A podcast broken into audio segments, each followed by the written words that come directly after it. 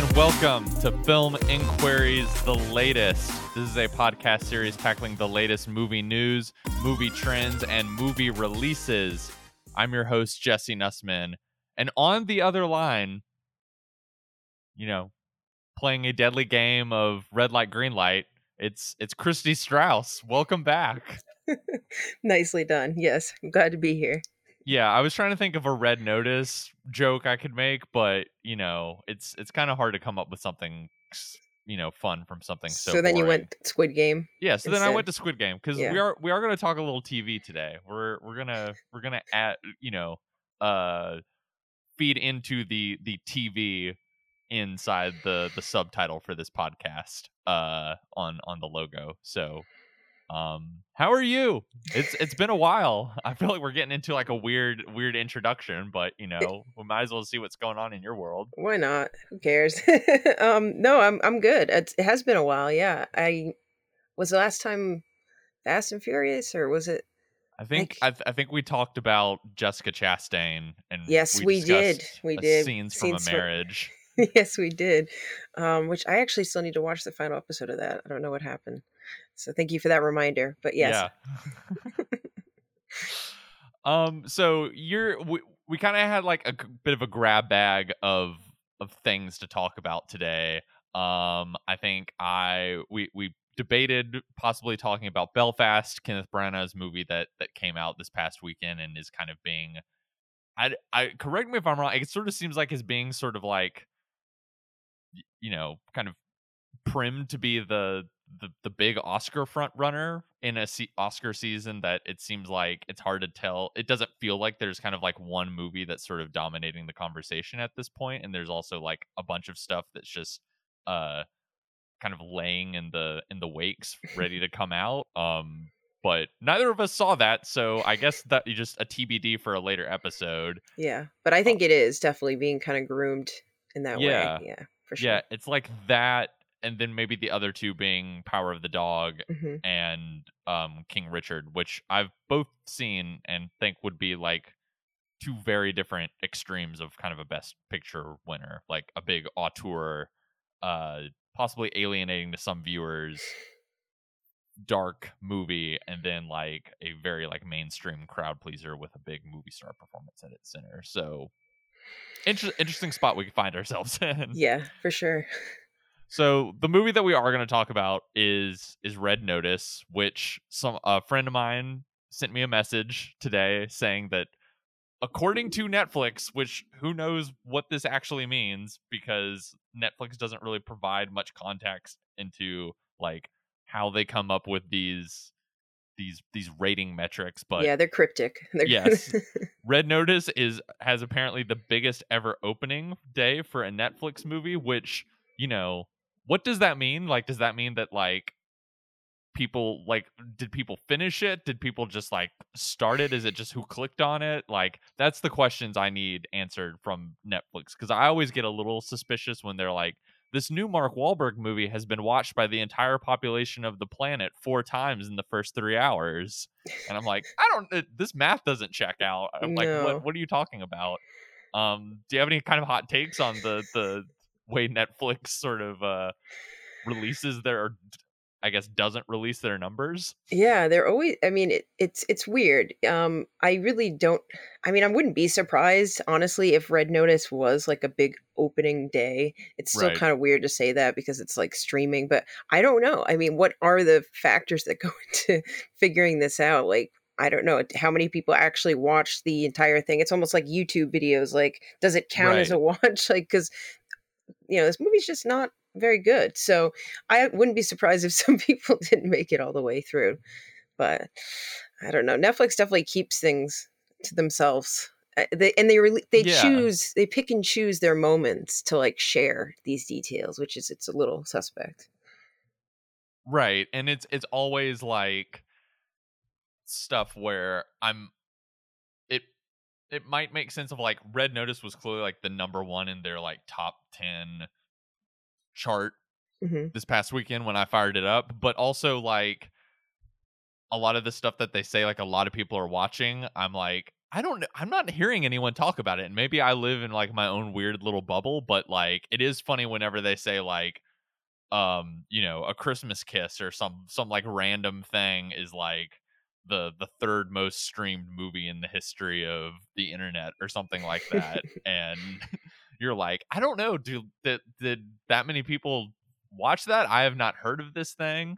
Yeah. Um I but- think Love Hard was on there this this top 10 this week. That's a Christmas random rom-com uh, yeah. that they it's always funny too when like a random movie from like 10 years ago that's like not even was a hit is just like oh hey here's this like random like third tier adam sandler movie from like 2011 that's all of a sudden like the eighth most streamed movie on know. netflix Like why? What what's driving that right now? right exactly exactly um but i mean i can guess i could see why there would be a a mass market Yeah. uh, attention for Red Notice because it is a big, glossy um, heist action movie with Dwayne Johnson and Ryan Reynolds and and Gal Gadot, which three people I'm very excited to talk to you about and who I've been like having long conversations with people about all weekend in in in just the sense of like these three? Really? Are we sure? Um so we'll get into that in a moment but i i one bit of news that i did want to bring into this is uh i don't know how aware you were of this movie before it came out but there was like a lot of uh talk about it in the press about how this was the most expensive movie project that netflix had invested in and there was this like big bidding war a few years back over which studio was going to get the rights to this movie and i think those three stars were already attached and netflix ended up winning out in the bidding war and paid like well over 200 million dollars to make this movie um you know and they've done you know big projects before like the irishman i think was very expensive but you know i i, I think there was a, a bit of sort of like skeptical anticipation of this and just people knowing uh at least in sort of the entertainment press that this was something that apparently Netflix had sort of shoveled a lot of money into and sort of viewed as oh this is going to be a big uh hot title for us to have on our streaming service and it's not like a prestige vehicle like Roma or The Irishman it's more sort of in the line of like when they did uh what was that Will Smith movie where like it's him and the there's like ogres that live in Los Angeles or something. um yeah bright is it Yeah. yeah that wasn't that wasn't so good i actually didn't know about that until uh today i was actually reading about how the budget was like ridiculous and Mhm.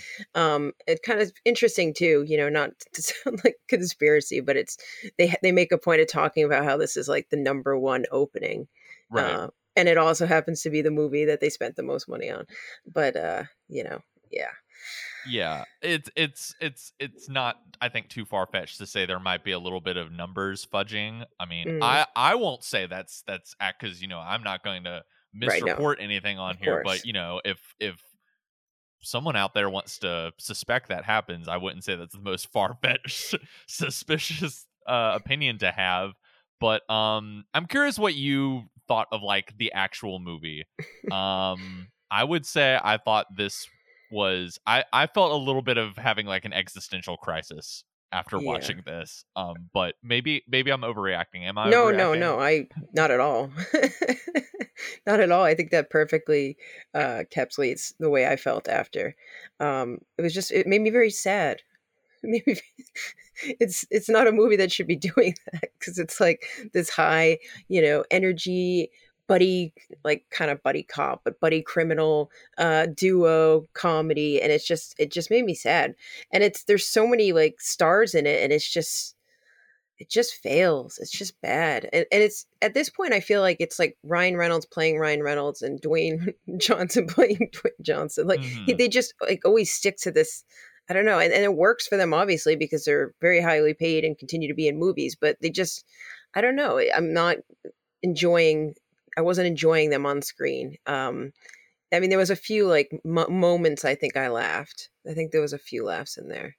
I But don't. most I don't. of I don't think I laughed a single time. it probably was at them versus like Right. intentionally like what they wanted us to do um and then like towards the end of the movie i just kind of got like bored with it Uh, I think it was trying to be much smarter than it actually was. Let's yes. say that. I think this is a kind of movie that like it does not help to sort of like break down kind of the I, I, I don't think we're sort of doing ourselves any favors by like breaking down kind of the the plot mechanics and storytelling of this. I mean Mm. this this is a this is in the the sort of lineage of movies where it's like you are seeing big stars kind of just bounce off each other like like you are there for the the movie star um you know it is it is a, a great version of this would be like the oceans movies Yeah. of like the oceans movies i like if i tried to explain like the plot of like oceans 12 to someone it probably doesn't make sense but it's just sort of like oh it's all these like charismatic movie stars all on screen together and they just like look really hot and are like in europe and are Stealing pulling stuff. Yeah, and and it's just sort of like a fun hang. And so that's the vibe I feel like this movie is going for. But And then it pulled a lot from Ocean's 12, actually. Yeah, it. There, I did forget. I mean, going back to like the, I don't remember like the specific mechanics of Ocean's Twelve, but as much as I do really like that movie, like that, I guess they are trying to steal an egg, like a, in that yes, and there's like dueling, uh, like you know, thieves, uh, like one one upping Mhm. the other, and like, yeah, it's actually quite similar. Wow. But- Yeah, I'm glad you made that connection. That's that's a, a perfect like better version of this. um so yeah, I think this is a movie that uh, or a kind of movie that lives and dies on who are the movie stars at its center and I'm really excited for us to l- just unpack our feelings about these three movie stars because a bit of my existential crisis at the end of watching this was like this is it these are who our movie stars are we're like we are in like dire dire s- straits if we if these are our like three biggest movie stars Right. um and We maybe i don't necessarily yeah and maybe i don't necessarily believe that's that's true but Mhm. you know if if these are the the sort of three people that can we can like sell a movie like this on um i don't know I, th- none of these three people do anything for me and i'm i'm fascinated to talk more about them as as, as movie star personas and and what maybe does or doesn't work for either of us about them who do you want to talk about first let's let's go with The Rock because I actually The finally Rock. watched Jungle Cruise too. I did a double dose of The Rock, which actually is a better movie in my opinion uh, than Red Notice. If only by default though well, at least it's like I don't know. At least it's like trying to have fun with itself. Like this, I don't know. And that also goes downhill. But I mean, I I definitely enjoyed it in comparison, and I wouldn't have expected that. I thought I like I actually maybe smiled once, maybe, maybe. But yeah.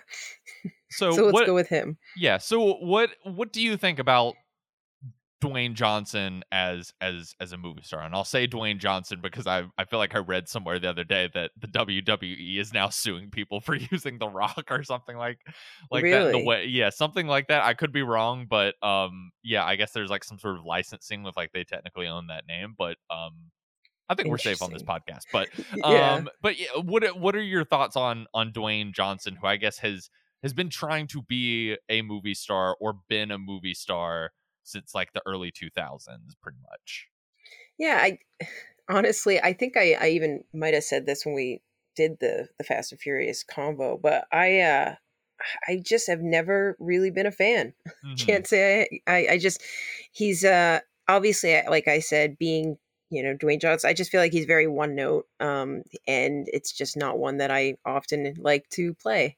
Mhm. if that makes sense. Like I first of all, I mean I, I love a good action film, which is primarily what he does, but he has done so many movies that are just like Rampage and oh that one where he's like hanging between the buildings. I can't even think of the name of it. Skyscraper. Skyscraper. oh jeez, like it's they're just so ridiculous and it's I, mean, I guess there's audience for it because it Mhm. keeps happening, but I don't get it. And I know at one point he was like one of the highest paid actors, I think.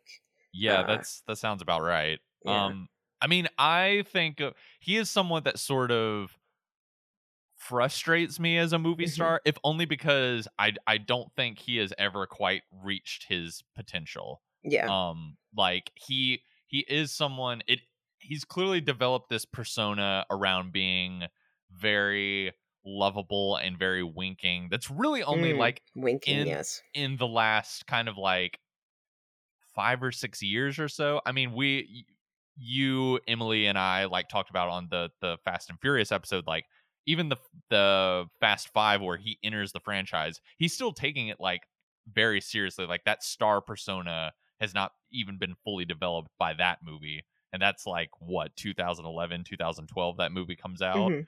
Um, and so I think he has sort of become. I think as he's he's whittled that that persona on screen, I think he's sort of chipped away at any kind of potential edginess. Um, in order for this sort of like, I I think of him as a movie star like an Instagram influencer or something yeah, like no, that that's actually well well It- said. it feels like the brand of Dwayne Johnson is is so kind of um tightly managed and and so um Yeah, he needs to break free. He needs Right. to he needs to push himself and, and out of his out of his comfort zone, I think, and, and try something different. yeah like know. a, a great example of this that i was talking with someone about the other day is like arnold schwarzenegger like Mhm. another schwarzenegger was a bodybuilder not a wrestler but you know someone who kind of their their image on screen for a long time is this like impossibly large very muscular man on Mhm. screen um but i feel like while dwayne johnson i would say is like 10 times the actor schwarzenegger Mhm. ever was and has like more charisma in like his pinky than probably Schwarzenegger's entire body. But Schwarzenegger, whether it was his own willingness to sort of work with people like this, or maybe just the problem is there's not someone like this to work with a Dwayne Johnson anymore. Schwarzenegger was able to find people like Paul Verhoeven or James Cameron who could sort of use that persona in really interesting ways. Yeah. And I don't know whether it's because like who is the next James Cameron? Like, does that person even exist anymore? Or whether the problem is that Dwayne Johnson is almost sort of, um, you know, the brand of Dwayne Johnson is almost so uh, tightly managed and so sort of tightly, um, uh, yeah, I'll just go with that. Just so like tightly managed and and and so well known and established at this point that it's Right. almost Right. Yeah. It's it's like it's like a you know, it is like a, a Coca Cola brand or you Mhm. know, it's like Pepsi or something like that. Like like there is an, an idea to what what Dwayne Johnson can and can't do in a movie and whether or not he would even allow himself to be used in in a way like that. I mean, I I think while both of these movies I'm about to mention are terrible, like arguably the most in like interesting outside the box stuff that he's done is that that Michael Bay movie with Mark Wahlberg, Pain and Gain, Mhm. and then there's Southland Tales, which is I knew like, you were gonna say yeah, which is both of those movies I think are terrible, but are are the kind of thing that I wish he would sort of like be more willing to kind of throw his persona Mhm. and kind of let someone kind of mold him and find these other interesting aspects to him whereas now i feel like it's so it's it's it's this sort of non-threatening kind of cuddly non-offensive persona yeah. to him And like you Um, said, winking. That's like perfectly said.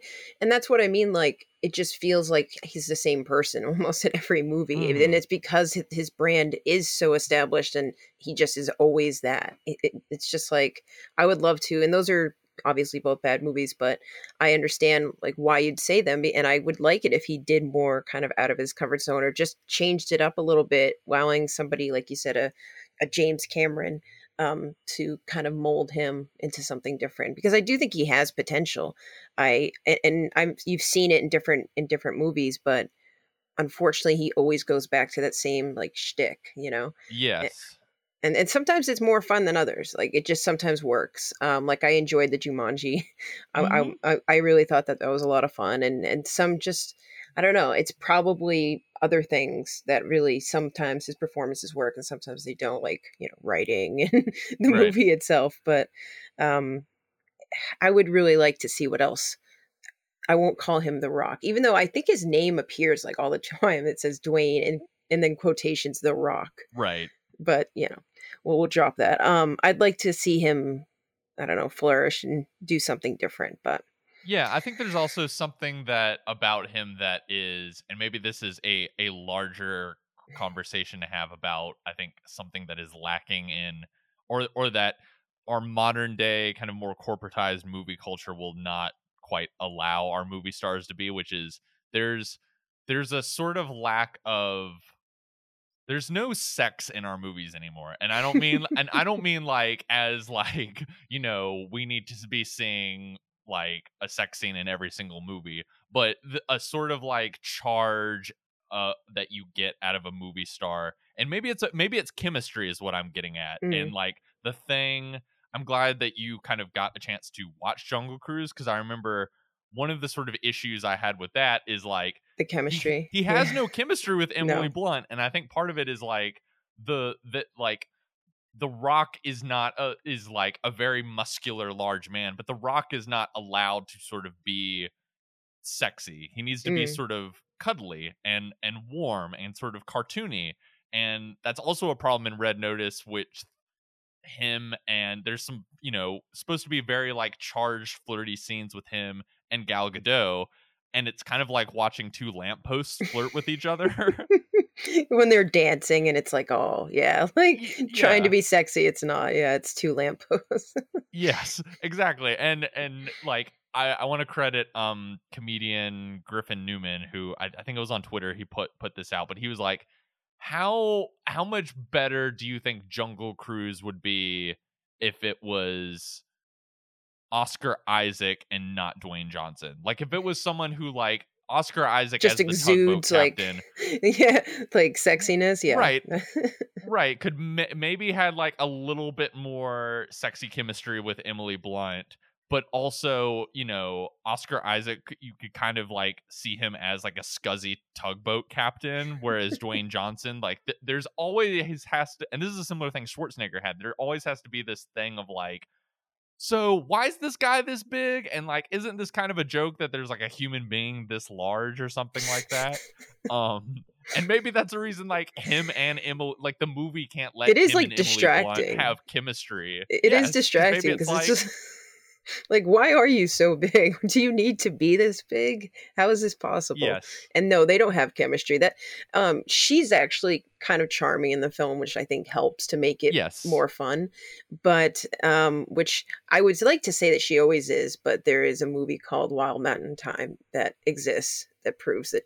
that's not is that true. the one where she falls in love with the bee that's all i'll say exactly. okay oh, it's so bad. Um, but yeah, they don't have chemistry, and actually, I wasn't sure if that movie was definitely going to go the route of them like falling in love, and I was just like, you didn't even have to. I mean, it's, it doesn't feel right, and also just even back and forth the banter, and the same thing goes for Red Notice, like him, like you said, two lampposts, like the there's just no, I don't know, even her honestly who is obviously incredibly attractive Mhm. um, is like somehow less sexy in this movie, if that makes any sense. no that makes total sense i mean it is it is there's a a, a sort of personality and swagger to it that that Mhm. has to to be there and Yeah, i and it just think- doesn't translate for sure. Yeah, and I think that's something that's not part of the Dwayne Johnson persona, if only because the Dwayne Johnson persona is, is kind of, as we mentioned earlier, it's this sort of wink winking, like,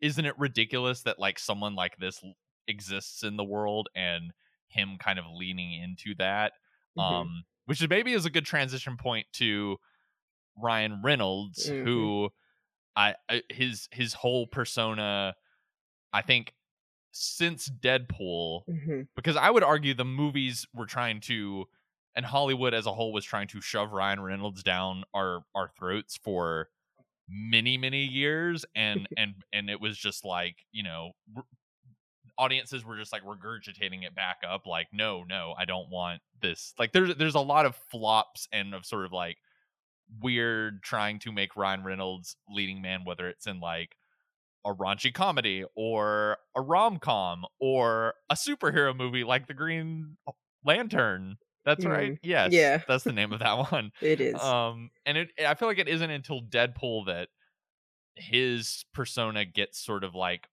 finally tuned to being like Ryan Reynolds is essentially the like robots in mystery science theater like his like he as a movie star is sort of sitting outside of the movie and is sort of actively just sort of like pointing and mocking and like throwing in a joke everywhere um to sort of like make fun of the movie that he is in um Yeah. i don't, I don't know what are kind of your Ryan Reynolds thoughts Yeah, if if the rock's like, you know, winking, he's like smirking or you know. yes perfect perfect um yeah, it's I don't know, there's something about his career that is is kind of a bummer to me as well because I do think he's he can be like really really hilarious. Um Mhm. I've seen it many times and I do feel like I like Deadpool too, but I do feel like ever since that it's been he's been kind of put into that box and now that's just like all he does is is this character.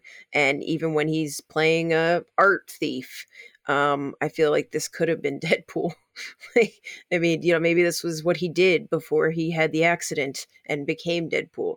Um you know it's not it doesn't feel anything di- different to me and it's it just seems like he comes out with a lot of like i also like free guy and I just feel like he's the same person in all of these movies. And it's unfortunate because I have seen him like I actually really liked him when he was in uh like Buried was a good movie. Like I mean Mhm. there's been some roles that have been a little bit more um dramatic or I don't know, just different style, I guess, because it seems like he's either doing he went through a very large stretch of rom-coms for sure. Mhm. yes Um, definitely And there was like a, you know, maybe like I think definitely maybe was kind of sweet, but a lot of them were not very good. And then there was just like R.I.P.D., which is just one of the worst movies ever. oh yeah Yeah, that exists. Um, and like other ones like that, um, like Safe House, and I, I don't even know all the names of those. And I just, uh, and of course the Green. um, ugh, that movie. But I just feel like he's someone that I wish would also make other career decisions. And because I do think he can, he is a good actor, and I just feel like he gets stuck in the same kind of rut as The Rock, you know, and they're just winking and smirking back and forth.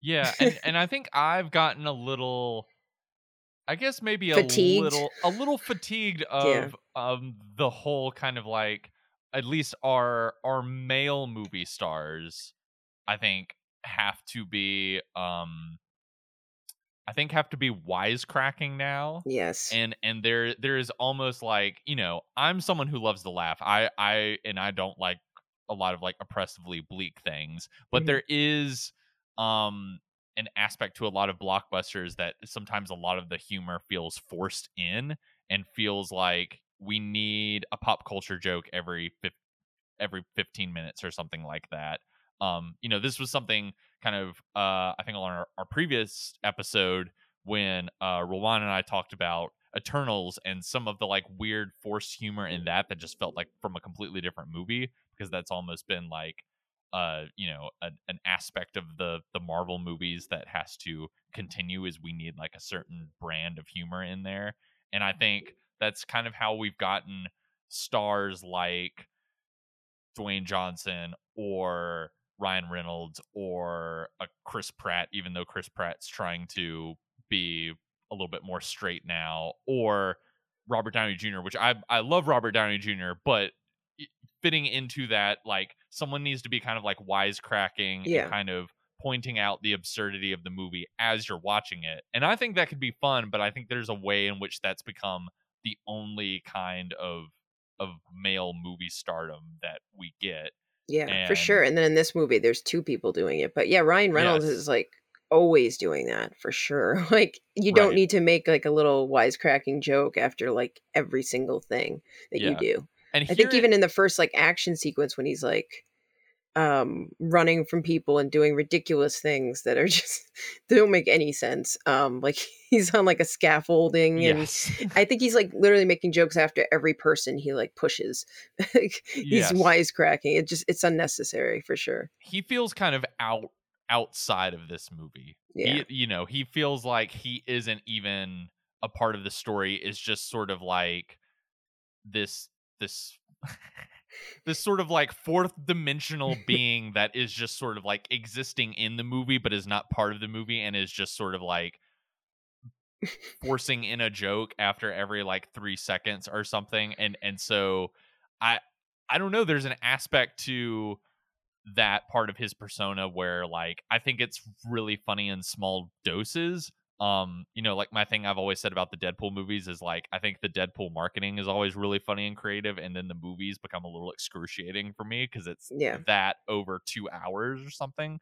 Um, so I I don't I don't know. I mean it. Uh, it sounds like Reynolds is maybe also stepping back from acting because he like owns a cell phone company or something like that, um, and has like other ventures. But um, I don't know. I've just I've never been fully on the Ryan Reynolds experience, and and I think it is his persona has become this this just being that is sort of in the movie, if only to sort of point out how dumb the movie is that you're watching, and and that fourth can be dimensional being. Right.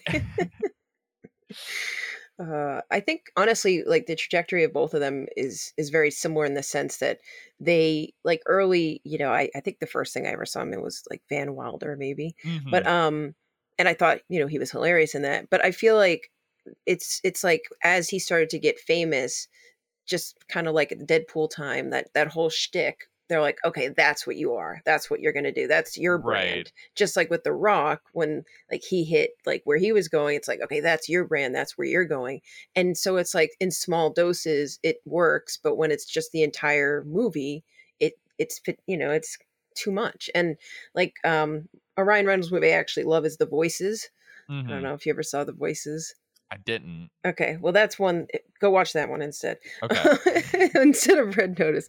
Um, and that's yeah, he's actually like a, a killer. But um, it's uh, he's, he has a talking cat, and yeah, it's it's a whole thing. But it's it's definitely a weirder movie, and probably why I liked it because I feel like it was a little different for him, and kind of the same thing with him and The Rock. I just wish they would take more chances and not be so much in this like cookie cutter uh you know brand that they have but yeah.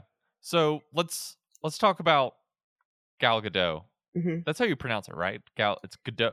Because I've heard people say Gadot, Gadot.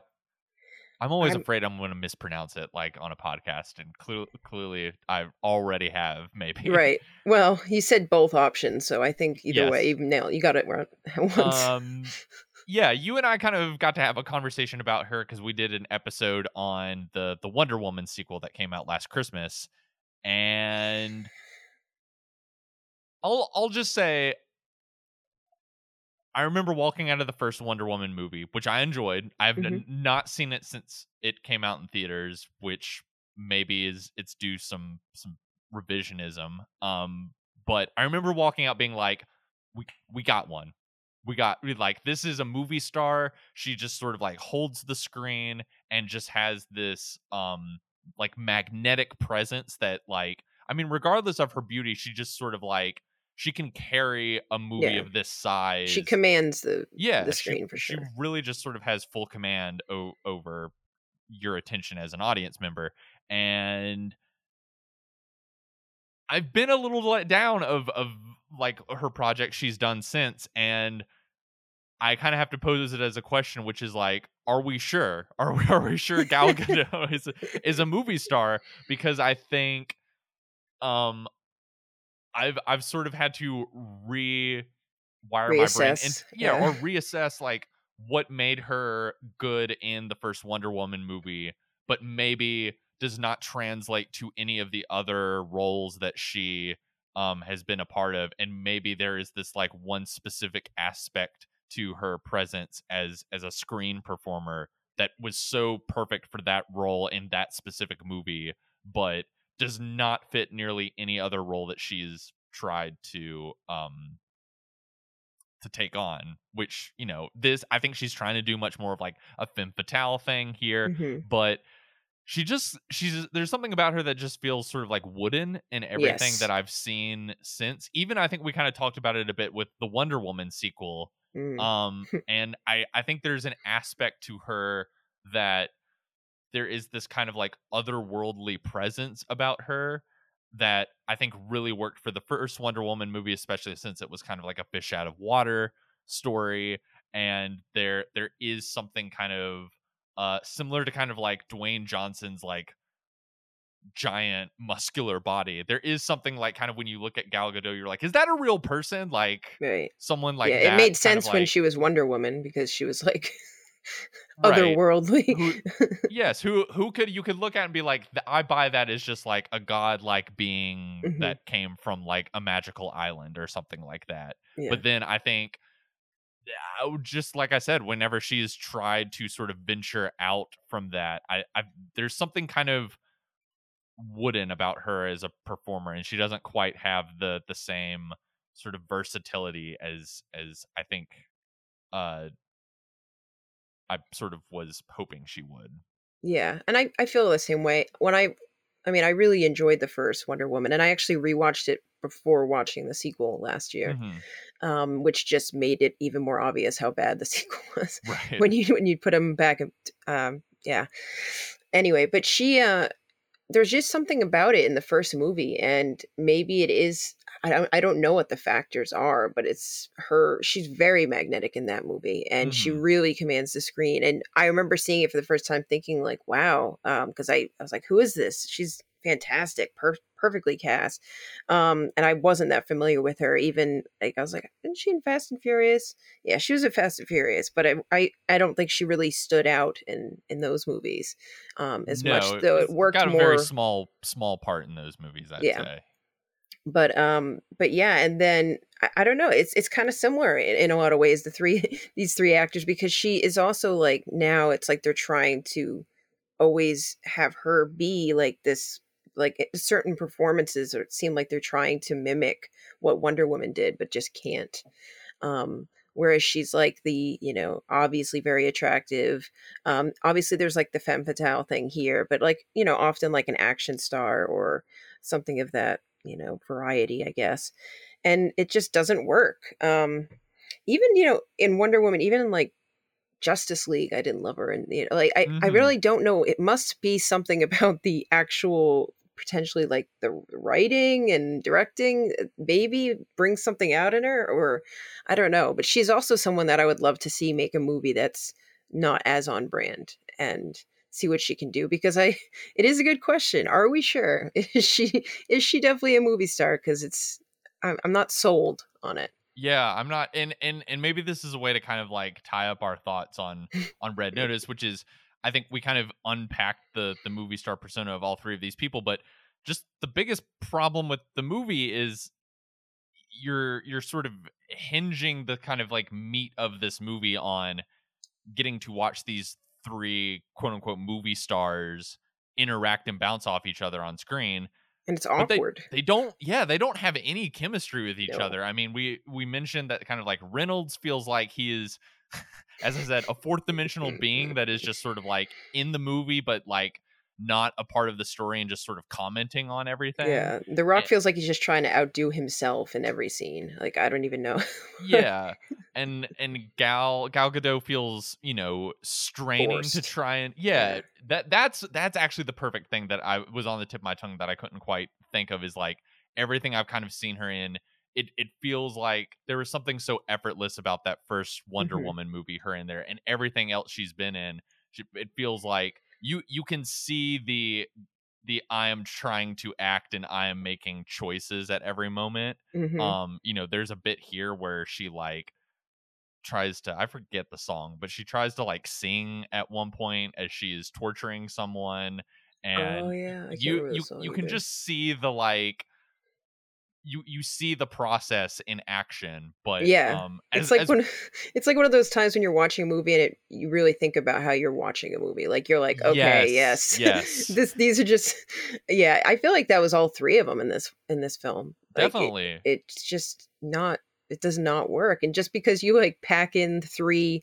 you know top billing celebrity stars does not make a good movie i think that's proof of that Yeah, the and and we kind of touched on like there is supposed to be a bit of you know the Rock and Ryan Reynolds definitely don't have chemistry with each other because even their their meta ness, like Mhm. the Rock is sort of embracing the meta ness and the the Ryan Reynolds character is sort of mocking the meta ness. If that yeah it's almost like cringy a few times like the dialogue between them i was Yeah, just like oh and and then the sort of like you know tension and sexual chemistry between The Rock and Gal Gadot. Like I said, there just there isn't any, and it it feels like to you know this movie just trying to kind of like force these two big inanimate together. objects to uh, yeah and get the and and think like oh they're you know these are famous people like there's supposed to be charges there but there's just not Yeah. and and and you can feel the awkwardness of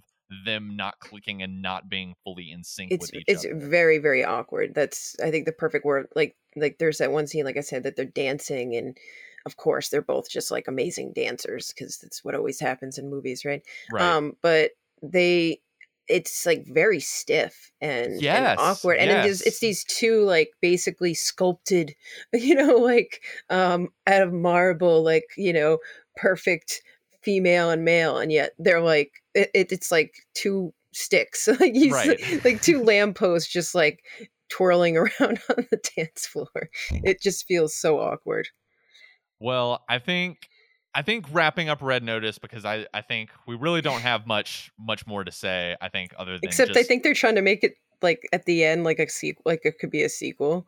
Like they leave it like there's like a mission at the end, like something that comes up.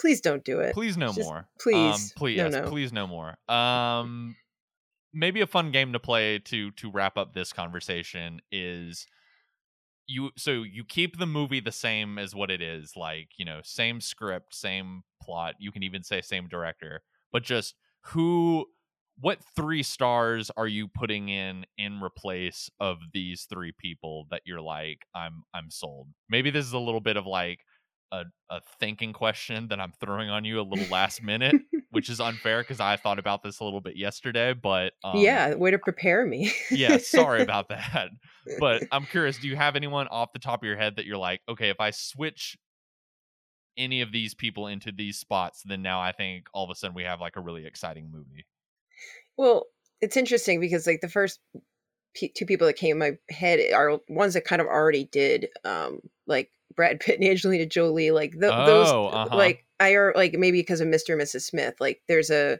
there's like a similar kind of tone that they go they're going for in that movie, and it works because there's obviously like a lot of chemistry. Of course, they got married and you know all that, that's but that's the that's the movie that's that the movie that got was them. happening on right um and also i just think pitt can do that like obviously we've seen in oceans too so like i, I think he could do that uh very well.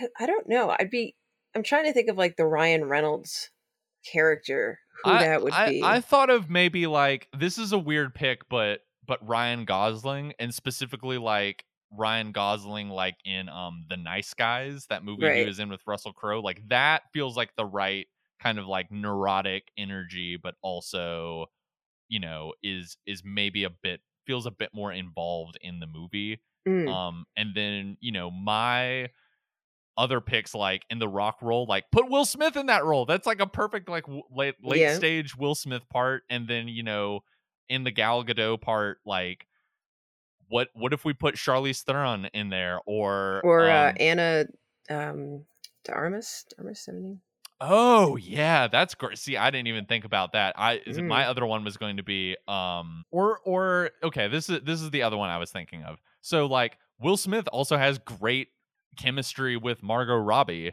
from Mm. like y- you know, especially that they were obviously in the Suicide Squad movie together, but I'm specifically thinking of like those two in um I believe it's Focus is like Yeah. the heist movie with both of them like I, I think if you put both of them in those two parts, then all of a sudden, like, you know, that dance scene becomes like 10 million times hotter if it's Will Smith and Margot Robbie dancing yeah than The Rock and Gal Gadot. So i could see that fun, fun plan. Maybe something to put in the like comments on the uh on this podcast and I, episode. and I like what- Gosling too. I was Yeah. actually thinking like someone a little bit different, like a like a just um like a Jason Bateman. oh yeah, that'd be interesting. Yeah, I could see Uh, that. yeah, have it a little bit like smug and annoyed as opposed to like uh meta and calling things out. yes, Yeah, exactly. I That's think that good. would be. I like. I think we just we just recasted. We'll to- Yeah. Red Notice, you know, you can make Red Notice to Netflix, but you know, let's just uh, we'll just be like, hey, they're played by different people now, and then That's what we got. Uh, so before we kind of go, you and I wanted to talk about some some TV. Mhm. Uh, we're both watching Succession, which yes. is in the conversation for I think maybe my current my favorite current running television series. Um, yes. what what are your thoughts on kind of the new season? Because we're halfway through, I believe, right now. I just Yeah. watched the fifth episode this morning. Yeah, I watched it last night. Um, yeah, I'm I'm enjoying. It. I love it. Yes. I, I can't seem to to get enough of it. And it's a show I actually didn't watch until um during the the pandemic. Actually, like I I had always I'd heard that it was you know good and everything, but I just was like oh, I don't know if that'll really interest me. And then I binged it like very fast. Um, and so I was really like anxiously awaiting this new season and. It's just awesome. It's such a good cast. It's so funny. Um, there's a lot of them are so horrible. just not good people though i uh you know cousin greg is is always going to be like my favorite Although I like even that this season, you know, and and it really shows in this most recent episode that you know they're they're not just sort of keeping Greg as like you know the sweet no no he's starting to come out of that. Yeah for right sure. he he is just as sort of like manipulative and nefarious and kind of out for his own skin as like Kendall is or Shiv is yeah i think tom has definitely taught him to be more of that which i love their dynamic. It- Yeah. some of their scenes are just the best. Um they're two of my favorite characters and I- i've loved kieran culkin like forever pretty much since he had to go easy on the pepsi and um home alone it's a home alone drawback reference but um yeah yeah he I think he's thus far maybe like the MVP of this season Mhm. um for me though i i really just think this is i think the thing aside from the writing which is so good and i think jesse armstrong and the the rest of the writers on this show just clearly know these characters inside and out and as well as like know these actors inside and out and can Mhm. write specifically to their gifts but this is one of the just like pound for pound best casts yes I think in a series in a long time. Like in in terms of even down to the like small bit players and the like guest stars they bring on. Like that, I don't think you could find a single false note. Like even The Sopranos, like arguably the greatest TV show ever. Like there were still like performances on that show where you were like. I don't know. This is kind of bad. Like th- this one person, like yeah you know the the the AJ Soprano character that people always like beat up on of like I forget that actor's name but you know not really being the the highlight of that show but I I don't really think there's a single false note in in this cast at all. no they definitely nail it um and like you said even like small bit characters or people that come in and kind of back occasionally will be in an episode everybody works really well and of course brian cox is just Oh amazing God. um Also It's- just having an incredible press tour. Have you cuz I guess he's got a book out too. Have you been like reading some of the like he, him and Ridley Scott are clearly like two old older men who have clearly just entered a point in life where their career is successful enough where they are just sort of like shooting people with like marksman level precision in the press and it is like so funny but also like savage the like no but just, now like, i'm intrigued throwing yeah Brian, What Brian what Cox has some like he has some spicy takes about like some people in the industry, which is like, Interesting. pretty pretty funny. and he's making that in between his mcdonald's commercials he's like Right.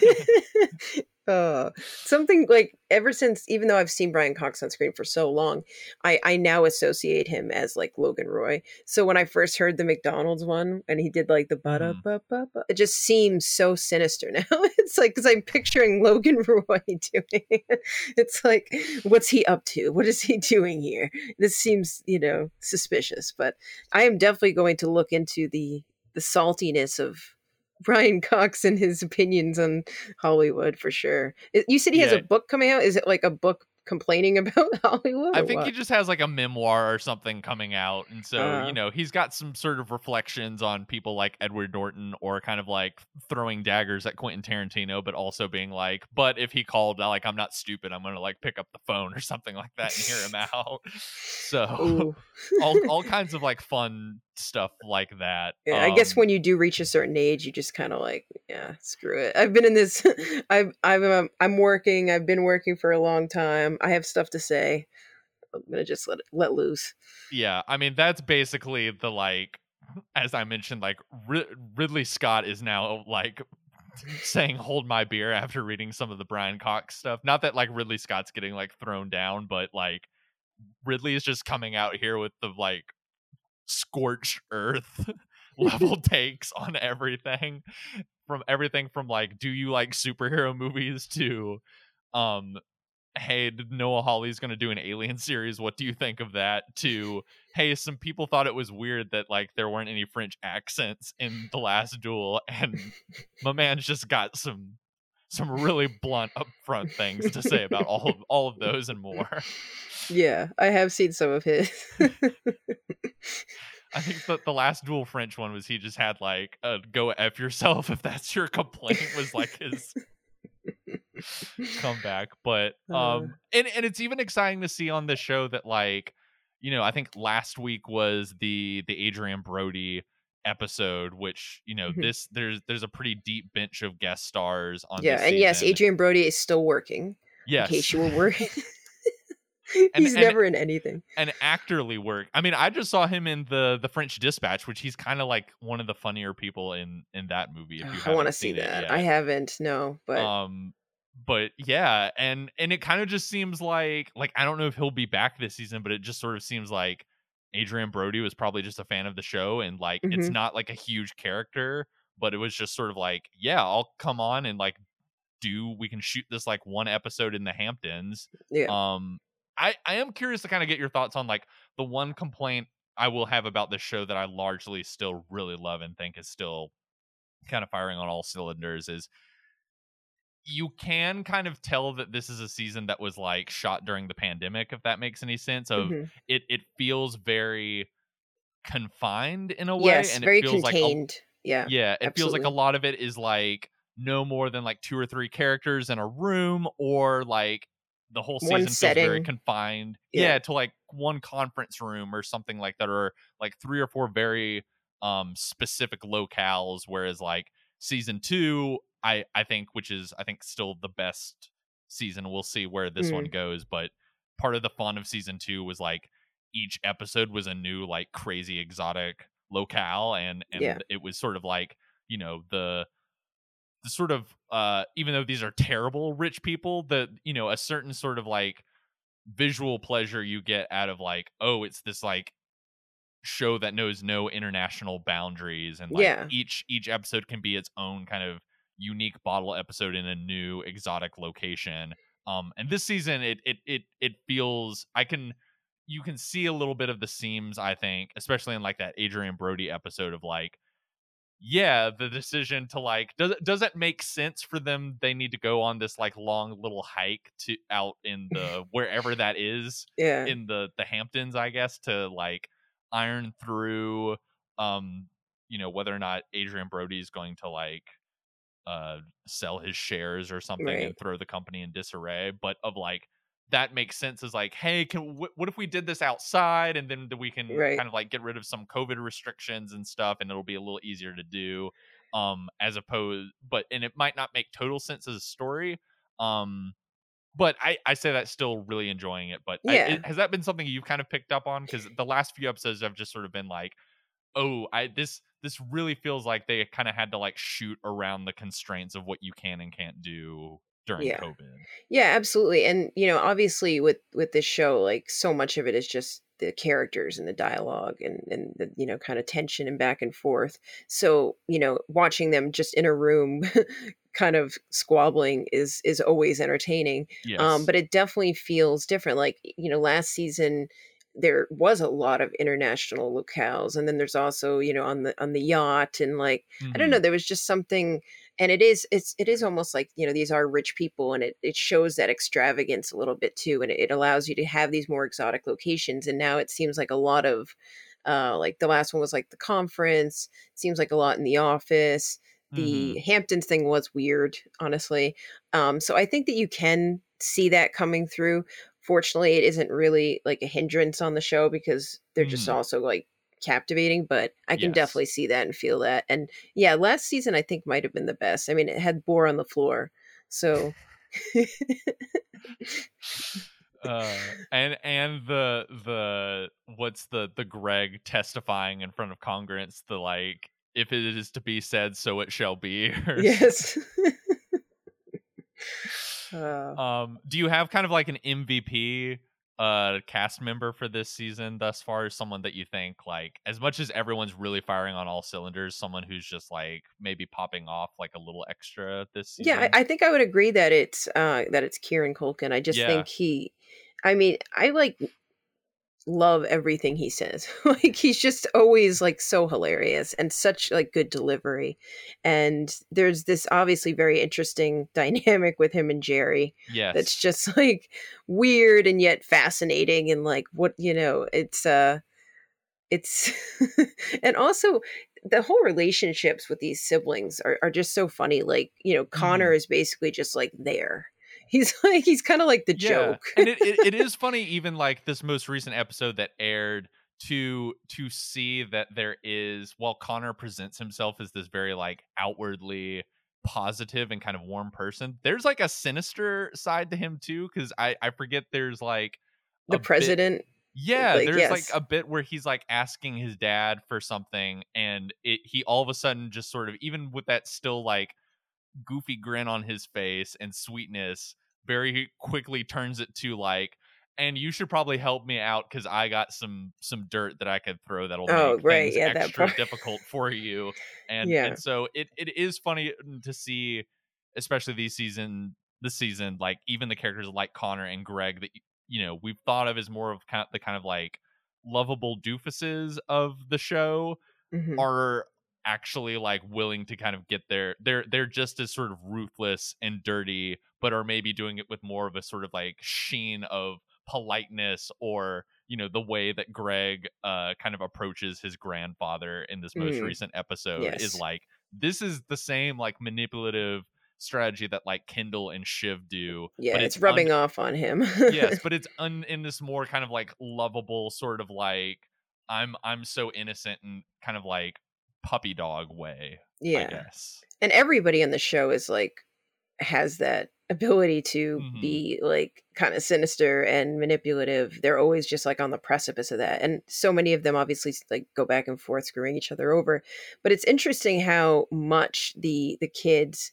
um actually connor may be the least want to always like impress their father like Mm, at the mhm. end of the day, like even Kendall, like it, you know, they're obviously at each other right now, but in that's like Hampton's episode, um, you could see how he does care, and he like he, you know, he still I feel like wants his wants that connection, and in like season two when he was like under his thumb for a long time, Mhm. you know, um, there's just something so manipulative about Brian Cox's character, and I think Kieran's actually the one that is, it shows the most. Like he really does want his dad to like, you know, bo- boost him up and uh, show him attention, and um, I feel like his kind of they all seem very cocky and confident, but Kieran Culkin's character, I, I feel like recently has felt a little bit more like some. There's been some cracks there, like more vulnerable than we originally saw him, Right. which I like. Yeah, and and that's definitely something that, you know, we see continuously with with Shiv's character As of- well, yeah, of of you know thinking she's in the good grace of her father and then getting sort of burned hmm by her yeah, over and over again. yes but but still feeling this allegiance to him and there there is this sort of fascinating aspect to the i the shiv may be, to me be like the most interesting character on the show because there's this sort of instability and almost lack of um uh allegiance to other characters that it's like that gives her power like Yes. to to not to be able to sort of play multiple sides against each other and to like you know that one early episode where Kendall was trying to get all the other siblings to Mhm. come on board with him and I I forget where I I I read this or saw this but you know in a like great recap of that episode basically just pointing out like Shiv's decision is kind of a it's it's a power move. It's like Yeah. to to accept Kendall's invitation is to sort of lose her power, which is like, you know, she is getting a fulfillment out of like people are trying to win her over and like Mm-hmm. her uh support and her vote of confidence has sway and as soon as she sides with someone then she's given that up whether it's her father whether it's Kendall Yeah, she And s- never really gives an allegiance to anyone but herself. Like I- Right. on like she even with like Tom, you know, her Mhm. husband. Like I, I feel like there was you know times in the last season where she was willing to like pretty much have him where she still is like take the fall and everything like that. I just think she's always working for her best interest. Like as much as she also wants like her father and tries to please him and do things, I think she is an interesting character because she's definitely all about Shiv. yes Um, and I, I agree with what you said. Everyone is just so good. yes they really are. It's great. Uh, well, maybe that kind of we're kind of wrapping ourselves up with time, but um, Mhm. I think we'll definitely have to have you back to uh to talk about the the finale here in a few weeks. Um, yeah. I'm excited to see where the the season goes, especially because this, I mean, based off the first two seasons, this show has a real knack for kind of like totally like flipping the cards and and and turning the tables upside down Yes, it in- enjoys in- that. in the back in the, especially like the back half of the season yeah, um, which we're entering. So yes, we'll have to see how uh, how much is uh, upended. I'm I'm sure there'll be plenty of shocking moments. They definitely like to do that.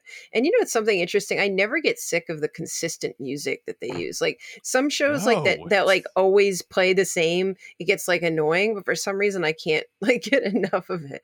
It's i mean always Nic- perfect. nicholas britell is i think just one of the one of my favorite composers Mhm. Working and i mean i you know i don't know if you saw any of the the underground railroad show Mhm. but he you know all of the music he did for that show is just incredible and he you know works a lot with Barry Jenkins and works a lot with Adam McKay. I think the the you know he's doing the score for Don't Look Up, which is coming out here in another month, and Yes, I Um, look forward to that. yeah, and I I just think he's such a he finds such a great way to um take all of these these motifs and Yeah. and sort of um, and it just captures the essence of the show somehow like, yeah he- perfectly. he's able to sort of like rearrange themes and motifs in the the sort of or just the general theme song of the show Mhm. which I, is like one of those intros i can never skip because I never like a skip it. jam. I love it. It is a pump up. It's like a, a get get a get pumped up mix. It's a plus it's just so well done. yeah I love the final shot too when it's like young Brian Cox and then it goes him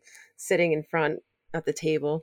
It's just it's it's done so well. yeah so i'm i'm glad you brought up the the score as like a final bit because i i think just the i was thinking about that today like the different ways he's sort of able to rearrange the theme of this show to like fit Mhm. different tones and stuff and and have a more kind of like uh whimsical comedy version of it in this most recent episode where like all the characters are kind of running around like chickens with their heads cut off trying to sort of secure this uh um you know uh Deal like yeah Uh, let's say deal uh, that's the other great thing about the show is i could like not really understand or you know i i don't really care about the the financial details of this but you you fully understand the stakes at every possible moment and Right. that's kind of like not the point of the show um but christy thanks thanks again for joining this week and we will yeah, it was uh, fun. have you back to talk more succession in a few weeks Absolutely, we'd love to. Hopefully, we'll have a lot of